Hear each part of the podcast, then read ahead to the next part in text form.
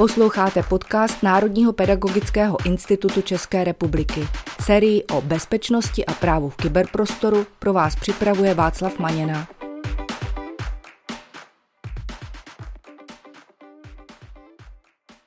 Vítám vás u dnešního dílu na téma sharenting a rizika sdílení fotografií na internetu, který jsme pro vás připravili s Pavlem Matějčkem. Pavle, vítej.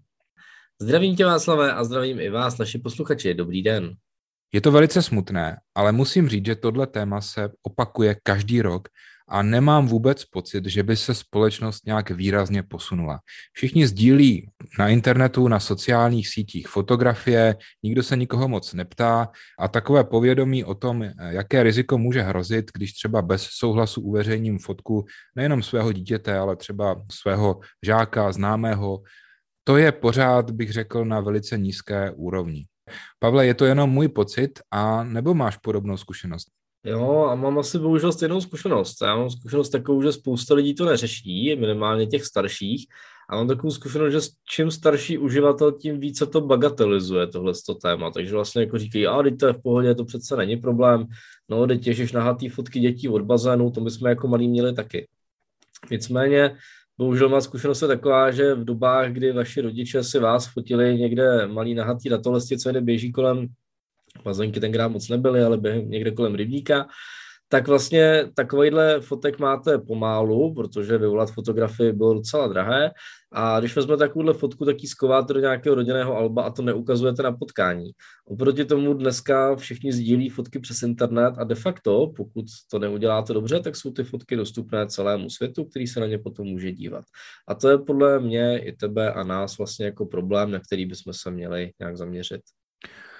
Já ještě, než půjdeme do toho našeho kybernetického světa, do toho světa bezpečnosti, tak bych rád připomněl, že podle legislativy, kterou v České republice máme, tak eh, je vždycky nutné mít souhlas té fotografované osoby. Samozřejmě jsou situace, kdy ten souhlas jde vyjádřit takzvaně konkludentně, eh, to jsou třeba různé svatební fotografie a tak dál, nebo existují různé výjimky, jako třeba spravodajská licence, takže třeba když jste na nějaké akci a novinář tam udělá fotografii, tak vlastně nepotřebuje váš souhlas, ale Obecně platí, že vždycky musíme mít souhlas té fotografované osoby. Sociální sítě, nesociální sítě. Takže tohle to je něco, co se málo ví. No a přeci jenom dneska hodně ty fotografie dáváme na sociální sítě. Tak i třeba na těch sociálních sítích eh, jsou podmínky. Napadá mě, že v poslední době například Twitter velice zpřísnil podmínky soukromí, kde napsal, že musíte dávat pouze fotografie, na kterých jsou osoby, jejich souhlas eh, máte k dispozici, takže nemůžete dát třeba fotografii někoho cizího na Twitter, kdo eh, vám nedal k tomu souhlas. Podrobné odkazy na tu legislativu a na podmínky najdete zase v popisu našeho podcastu. No ale vraťme se do toho světa sociálních sítí a internetu. Kde se s takovými fotografiemi nejčastěji setkáme? Setkáme se s tím téměř všude. Já nejvíc to vidím na sociálních sítích nebo na nějakých takzvaných sharingových službách, kde můžete pak tyhle ty fotografie sdílet s dalšími uživateli. Typicky v Čechách je velmi a notoricky známý portál rajče.net nebo rajče.cz. Eh, za mě hlavní ten problém v tom, nebo za mě hlavně ten problém se říká jako v rodině, a to téma, tak tomu se říká sharenting, což je vlastně složenina slov share, jako bezdílet, a parenting jako rodičovství. A je to vlastně problematika jako nadměrného sdílení um, fotek těch dětí samotnými rodiči. A bohužel děti tohle to pak přebírají, tuhle tu, řekněme, jako nepěknou věc, že jsou zvyklí jako kohokoliv fotit a sdílejí to dál a je to pro ně vlastně normou. A já musím říct, že se této problematice už nějakou dobu věnuji, protože sám třeba svoje děti na sociální sítě dávám naprosto minimálně. A pokud se rozhodnu je tam dát, tak to rozhodnutí není na mě, ale já se toho svého dítka vždycky zeptám, jestli souhlasí s tím, abych ho na tu sociální síť dal. Což dělá naprosto minimum rodičů a samozřejmě pak i učitelů a dalších lidí mm, napříč Českou republikou, ale bohužel i světem. A teprve v posledních letech se jako dostáváme k tomu, že nám přijde, už nám poučeným, nebo kteří jsme o tom přemýšleli, tak nám přijde jako fair se těch lidí zeptat, jestli s tím souhlasí. Ono je to strašně těžké. Z mého pohledu, pokud tomu dítěti je třeba, nevím, 8 let, tak teoreticky žádný účet na žádné sociální síti nemá a ono vlastně neví, s čím souhlasí. protože vlastně si to neumí představit. A pak si dovedu představit situaci, kdy to dítě najednou už mu je třeba těch 15, 16, 17 let, založí si účet třeba na Facebooku a teď se nestačí divit a uvidí tam vlastně svoje fotky, jak byl někde nahatý u bazénku. Ono právě tady v těch situacích tam to dítě často najde jako zdokumentovaný celý svůj život už od ultrazvuku, jo, protože často ty rodiče už dají vlastně na internet fotku ultrazvuku, hele, čekáme miminko a pak tam má fotky to dítě vlastně jako od kolébky až po konec té základní školy nebo střední školy do toho věku, v jakém vlastně, o jakém mluvíš.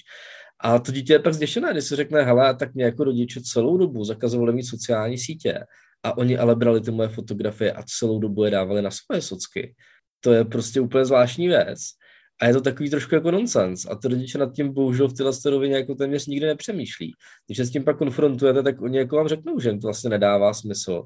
A možná pak i jako vnitřně cítí, že udělali něco špatně. Ale až vlastně ve chvíli, kdy jim někdo řekne, že to špatně je. Tohle může, bych řekl, velice významně nabourat eh, vztah dítěte a rodiče. Může to eh, mít spoustu velice jako vážných důsledků pro to dítě. Ale pojďme se ještě podívat eh, na další rizika. Co vlastně se může s tou fotkou stát? Jaké nám hrozí nebezpečí? Těch rizik je tam strašně moc. On si člověk řekne, že je to přece jenom obyčejná fotografie, ale na té fotografii může být hrozně moc informací. Typicky tam může být vidět třeba nejenom to vaše dítě s obličem, takže někdo ví, jak vypadá, ví, jestli to je chlapec nebo děvče, v jakém je věku, ale bude tam třeba vyfocené na pozadí název ulice a číslo domu, ve kterém bydlíte, nebo něco podobného. V tu chvíli už jenom z té fotografie by někdo, kdo má nějaký zájem tohle se zjistit, vlastně zjistil, kde bydlíte, jaká je vaše adresa, jaký máte dům, jaký máte plot, je na baráku kamera, máte tam psa nebo nemáte. To všechno jsou jako věci, které případnému nějakému útočníkovi, buď hackerovi nebo nějakému, nedej bože, pedofilovi, by vlastně mohli jako hrozně usnadnit práci vlastně v tom, aby si zjistil, jako jestli o to dítě má nějaký smysl se jako nějakým způsobem zajímat. A navíc každá fotografie obsahuje takzvané metadata. A ty metadata jsou nějaké informace, řekněme data o datech, kdy v těch metadatech je schováno třeba, kdy jste tu fotografii pořídili, čím jste ji pořídili. A v originále té fotografie, pokud to bylo vyfotografováno chytrým telefonem, tak je i většinou GPS poloha a přesně víte, kde ta fotografie byla vyfocená. Takže pokud se někdo dostane k originálu té fotografie, tak přesně ví, kde jste to vyfotili, to znamená, kde se třeba nacházíte, kde bydlíte nebo něco podobného. Já se jenom na chvilečku vrátím k tomu, eh, co jsi zmiňoval. Že si často neuvědomujeme, co vlastně všechno se nám může stát. V České republice je známo několik případů, kde opravdu to skončilo velice vážně, ale každý rok se objevují nové a nové případy. Mě na tom šokuje jedna věc. Vždycky, když si třeba čtu o takovém případu, anebo někde sleduji ten případ na sociálních sítích, tak většinou ten rodič, když tedy přizná, že to byla jako chyba a snaží se nějakým způsobem třeba varovat ty ostatní, tak se setká přesně s těmi reakcemi, o kterých jsi mluvil. Že to všichni zlehčují, že vlastně spoustě lidem vůbec jako nedochází, že by se třeba měli doptat toho dítěte na jeho souhlas. Máš stejnou zkušenost ze svého okolí? Ale mám, a asi možná můžu i říct jako jeden takový případ, který se mi stal. Můj kamarád dal vlastně na Facebook fotku svého syna, jak sedí nahatý někde jako v kloboučku a bohužel tam bylo vidět jako jeho přirození. A kamarádovi to přišlo jako úplně v pohodě, tak jsem mu pak volal a říkám mu, hele, prosím tě, já jsem teďka viděl nějakou fotku, co zdával na internet, tam máš jako nahatýho syna. A on říká, jo, to je pěkný, vej. Říkám, no hele, to pěkný není, hlavně protože ta fotka je tam daná jako veřejně. A on jako říká, jako jak veřejně? Mám normálně na Facebooku, tam je kouká jenom máma, teta prostě a tak. Říkám, no ne, ta fotografie je veřejná, není tam nějak jako omezený to soukromí, takže ji vidí celý svět. Říkám, aha, no a to je jedno, co se neděje. Říkám, no hele, dobrý si představit, že třeba jako za pět let tu fotografii, tam u tebe na profilu jdou spolužáci toho tvýho syna a on pak jako se může stát nějakým terčem třeba jako kyberšikany, že se mu prostě jako budou smát, prostě, že jo, kvůli, já nevím, velikosti, vzhledu, bla, bla, bla.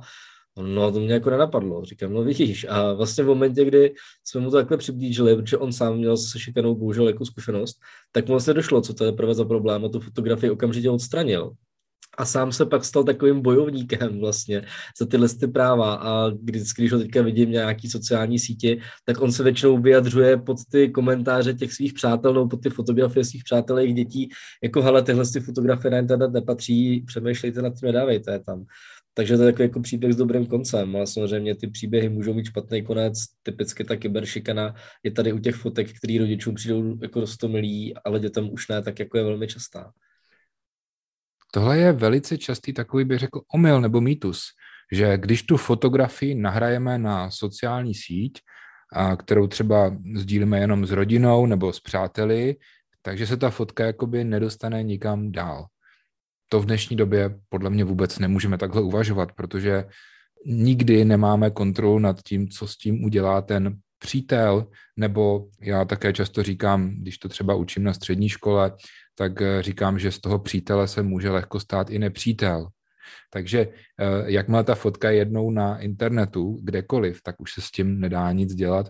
A to, že je tam nějaká ochrana, tak asi neznamená nic, protože každý si může udělat snímek obrazovky. Nebo jsou nějaké technické eh, možnosti, jak tu fotku ochránit? To velmi těžké. Jo. Já osobně, když tohle to právě někde školem, i jako děti nebo jako dospělí lidi, tak vlastně říkám, pamatujte si, že co internet schvátí, to už nenavrátí. Jo? Takže v momentě, kdy tu fotku někam nazdílíte, tak jste nad tím prostě ztratili kontrolu. Minimálně zůstává u toho poskytovatele té služby, takže třeba děti, mladší ročníky, si třeba vyfotí nějakou intimní fotografii, chtějí to poslat jako svůj lásce, něco podobného. A třeba přes aplikaci Snapchat, která vlastně dělá to, že třeba za pět nebo deset vteřin ta fotografie zmizí, tak ty děti jako žijí v iluzi, že to opravdu za deset vteřin zmizí ta fotografie. No, ale to není pravda. Ona samozřejmě zůstává na serverech toho Snapchatu pro nějakou jako další analýzu No a samozřejmě pokud nějaké děvče takhle vyfotí nějakou hezkou fotografii, pošlí svému příteli, tak ten první, co jako udělá, tak udělá si ten screenshot, že jo, který pak může šířit dále já vlastně se ptám dětí takhle v rámci různých besed, co jezdíme po školách, jestli někdy jako dostali nějakou takovouhle jako sexuálně laděnou fotografii, tak mi říkají, že ano.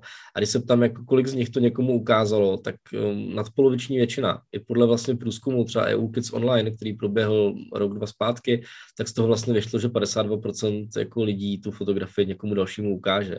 Takže berte to prosím tak, že pokud něco nahráte na internet, ztrácíte nad tím kontrolu těch technických omezení, jak vlastně omezit um, nějak jako šíření té fotografie minimum. Za mě asi to, kam tvůj dotaz směřoval, je to, tak jsou nějaká jako neveřejná alba, takovéhle věci, tak pokud si v nějakém albu uděláte nějaký link, který dáte jenom určitému počtu lidí, tak ty lidi ho můžou šířit dál a kdokoliv s tím odkazem se pak na tu fotografii může dostat, takže to není cesta pokud používáte nějaké sdílení Google fotek nebo něco podobného, tak tam by to cesta byla, protože tam můžete vlastně specifikovat konkrétního uživatele, který se k té fotografii může dostat. Takže třeba nějaké album z rodinné dovolené chcete nazdílet, tak ho nazdílíte konkrétním uživatelům, třeba tetička martička zavináč gmail.com, jo, tak jenom tahle tetička tam bude mít přístup. Eh, kdokoliv jiný, kdo by se k tomu odkazu dostal, tak bez přihlášení na tento účet nemá šanci. Jak jsem mluvil o těch výzkumech, tak já si myslím, že s tímhle souvisí další výzkum, který dělal, myslím, e-bezpečí, že se ptali dětí, jestli jsou ochotni, nebo jestli by byli ochotni dát svoji fotografii jako nahatou poslat přes sociální sítě a tam vyšlo strašně velké procento, že ano. A to je právě to, že nemáme ty digitální kompetence a věříme tomu, že když někde nějaká fotka v aplikaci zmizí, takže si ji nikdo nemůže nějak jako dál uchovat ve formě třeba toho screenshotu. Já si myslím, že právě ta nebývalá ochota k tomu sdílet nahaté fotografie právě pramení z téhleté nevědomosti je to tak, Václav. Já i podle vlastně průzkumu, co jsem čet, jako z českého prostředí, tak ty děti přebírají vzory po těch svých rodičích. A pokud vlastně jako u rodičů jste zvyklí na to, že vlastně všechny fotky, ty řekněme jako lehtivé, sdílejí prostě napříč sociálními sítěmi, tak ty děti to bohužel přebírají. Uh, pokud se ale zeptáte rodiče, jestli by vyfotil sám sebe nahého a dal svoji fotku nahou od bazénu na sociální sítě, tak vám řekne, že samozřejmě, že ne. Ale fotit takhle svoje děti mu přijde naprosto normální. A to je bohužel takový paradox, se kterým se potkáváme téměř dnes a denně. No právě. Technické řešení v podstatě takové, aby bylo spolehlivé, neexistuje. Takže jak tomu můžeme zabránit, řekněme, v té rodině? Máš nějaký tip třeba, jak toto dítě může říct rodičům, že si nepřeje, aby opravdu dávali jeho fotky bez jeho souhlasu na internet? Já teďka jezdím po školách v rámci takového projektu Den pro školu, kde vlastně jako můžu mluvit přímo s těma dětma a tohle téma tam otvírám. A já jim vždycky ukazuju vlastně nějaké výňatky z legislativy, které tam mám jako připravené a říkám jim, že vlastně i podle českých zákonů to dítě má podle základní listiny práv a svobod právo na soukromí, které musí být jako ctěné. A navíc, pokud to doplníme o nějakou legislativu EU, tak tam je vlastně definováno, že děti zasluhují nějakou zvláštní ochranu osobních údajů, protože si nemůžou být jako vědomí všech těch rizik a důsledků. Takže vlastně to dítě má ještě větší právo na ochranu ochranu než jako normální, řekněme, dospělý jedinec. A tudíž uh, se může velmi snadno stát, že vy jako dítě můžete toho rodiče normálně zažalovat. V zahraničí je to naprosto běžné, v Rakousku, Polsku, Francii, samozřejmě USA, to je úplná klasika, tak byly vydány jako obrovské pokuty. Dokonce Francie nedávno uzákonila zákon, který jasně definuje, že pokud rodič sdílí z fotky na sociální sítě, sítě svého dítěte a to dítě s tím vyjádří nesouhlas a rodič ty fotky zpětně všechny neodstraní, tak může dostat pokutu v přepočtu kolem milionu korun českých to je jako naprosto zlomový zákon, který je podle mě potřeba, aby se dostal do podvědomí veřejnosti, že třeba v Čechách to dostat téma není moc diskutovatelné, my se ho snažíme otvírat nejenom tímto podcastem, ale jako všude, kde se k tomu dostaneme, protože je potřeba, rodiče pochopili, že ty děti nejsou jejich majetek, ty děti mají právo na ochranu toho soukromí a vlastně rodič nemá žádné právo vlastně sdílet fotky těch svých dětí někam ven. Jo, takže to dítě by k tomu vždycky mělo dát souhlas, je samozřejmě, že dítě, kterému jsou tři roky, tak z toho nemá rozum a ve smyslu jako česká jako legislativa se na to kouká tak, že čím je dítě starší, tím větší by měl být přikládán jako důraz tomu jeho souhlasu a úsudku a měl by se snižovat vlastně jako ten vliv toho dospělého. Tohle je téma, které podle mě v mnoha případech ve školách chybí. Pořád se řeší nějaká prevence kyberšikany a tak dále, ale tyhle věci si myslím, že bychom s dětmi měli probírat jako více, protože opravdu někdy to těm rodičům vůbec nedochází. Ještě k tomu asi povede dlouhá cesta. Já k tomu mám jako dobrou zkušenost, že často jsou s tím konfrontovaní třeba jako rodiče, když mají dceru, protože dcera, řekněme, v době puberty už se začne říkat, hele ne, ta fotka tady nevypadá dobře, to tam prosím tě nedávej a tak. O těch kluků, kterým je všechno jedno až do 19, tak je to jako horší, jo. Takže tam ty rodiče to třeba tak často nezaznamenají. U těch dcer je to jako vesměs jako dříve, nebo v období dospívání, kdy se vyvíjí tělo, tak už jako vám přijde jako divné dávat některé fotky na sociální sítě. Takže prosím pěkně zkuste o tom tímhle způsobem přemýšlet. Eh, je to problém, řekněme, jak legislativní, tak etický, tak i jako technický, zahrnuje to všechny aspekty, o kterých se tady můžeme bavit dlouhé hodiny.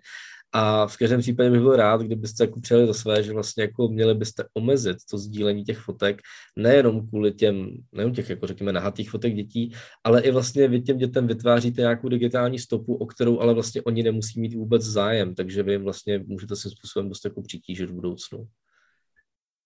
A tím se dostáváme do prostředí škol, které je ještě specifické tím, že tam vstupují další zákony a různá legislativa typu GDPR a tak dále. Máš nějaký doporučení k, ke školám, co by třeba školy, čeho by se měly vyvarovat technicky? Já vím, že ty si už v minulém podcastu nebo v jednom z minulých podcastů si mluvil o tom sdíleném albu na rajčeti, takže čeho by se měly vyvarovat školy? Ale za mě určitě technické školy by prostě neměly sdílet ty fotografie na nějaké takovéhle veřejné servery, kde se k ním může kdokoliv dostat. Často ty školy udělají aspoň teda to minimum, že to album zaheslují, nicméně často je to takové heslo, řekněme, že naše třída se jmenovala Delfínci a uživatelské jméno i heslo bylo stejné a to bylo Delfínci. Takže kdokoliv, kdo chtěl, tak se na tu třídu mohl podívat. A v momentě, kdy se třída změní, tak se ale nemění to jméno a heslo a tam se dávají pouze jako jiné fotografie. Takže další rok je tříná třída delfínků a to má stejné jméno a heslo. Takže já se můžu dívat na fotky dětí deset let zpátky, dětí, co nebyly moje. Takže to je určitě špatně a ty školy, školky by se na tohle měly zaměřit. Stejně většina z nich používá nějaké cloudy, kde se vlastně dá cíleně jako adresovat, komu to bude dostupné, takže bych využil spíš tyhle ty možnosti. Těch technických opatření je tam asi jako vícero a nejspíš k tomu někdy dáme dohromady nějaký samostatný článek, který se pak objeví na stránkách revizo.edu. Ale mě by zajímalo vlastně něco od tebe, protože ty jsi vlastně GDPR pověřenec a mě by zajímalo, jak to třeba je, protože já vím, že u nás se to jako řešilo, že vlastně některé rodiče, někteří rodiče jako vyjádřili nesouhlas s tím, aby bylo foceno jejich dítě a byly s tím jako v té, v té školce docela problémy. Tak jak to je teda, když ty školy chtějí ty děti fotit na nějaký hromadný fotky, jak je to pak s těma souhlasama? Tak školy jsou na toto zvyklé už jako z minulých let, kdy často se to řešilo takzvaným generálním souhlasem. To už dneska vlastně nejde, A pokud to dítě si to, ne, nebo ty rodiče si to nepřejí, tak my máme vlastně dvě možnosti. Ono, jedna z těch možností je samozřejmě, každá škola má seznam těchto dětí a jedna z možností je to dítě zkrátka nefotografovat. Ale to bývá v mnoha situacích velice necitlivé vůči tomu dítěti. Zvlášť třeba, když to představíš v materské školce, že tam eh, je třeba nějaký, nějaký výlet nebo nějaká soutěž, no a teďka eh, tak se všichni vyfotíme, ale ty, Lojzo, prosím tě, ty se s námi fotit nesmíš. Takže buď to v praxi funguje tak, že eh, ty učitelky ty fotky potom jako rozstřídí a třeba i nějaký pověřenec nebo metodik potom zkontroluje, jestli třeba na internet, na sociální sítě jdou opravdu jenom eh, tváře těch dětí, které dali souhlas, nebo se to dělá tak, a to určitě i znáš z různých bazénů a z takových různých záležitostí, že se třeba těm dětem rozmažou obličeje. Tam jde o to, aby to dítě nebylo ale vůbec identifikovatelné. Takže když by třeba, já nevím, to, to dítě mělo nějaký výrazný rys, jo, nebo, nebo nějakou třeba tělesnou vadu, nebo tak, tak eh, rozmazání obličeje rozhodně nestačí, protože i tak um, můžeš to dítě identifikovat. A také je důležité vědět, že tyhle ty souhlasy by se měly vlastně obnovovat každý rok. Tohle to přišlo vlastně z GDPR. Takže tam opravdu je to velice citlivé téma, pro ty učitelky a učitele je vždycky těžké vybalancovat takové to, aby se vyhovělo těm rodičům a zároveň, eh, aby to nějak neranilo city toho dítěte. Věřím, já jsem vlastně na podobnou věc natrefil, kdy vlastně školka se mnou chtěla komunikovat takže bude založená skupina na Facebooku já vlastně jako jediný problematický rodič jsem řekl, že nemám Facebook a nehodlám se ho zakládat. Takže vlastně to bylo halo kvůli mě. Ale to jsou jako bohužel takové věci, se kterými ty školy, školky asi jsou dnes jako konfrontovány a musí s tím počítat. Zkrátka, u fotografií víc než kdy jindy platí, že bychom měli opravdu dvakrát přemýšlet, než tu fotografii zveřejníme někde na internetu, na webu školy a nebo na sociálních sítích.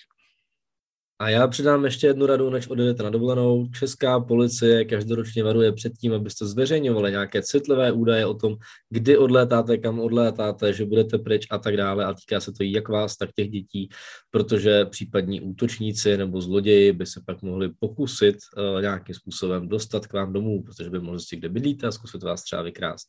Takže i to je vlastně jedna z rovin, kterou bychom měli řešit nejenom v tom sharentingu, ale jako vlastně v rámci této problematiky, protože takovéhle fotografie a příspěvky na sociální sítě mohou vést k nějakým podobným událostem.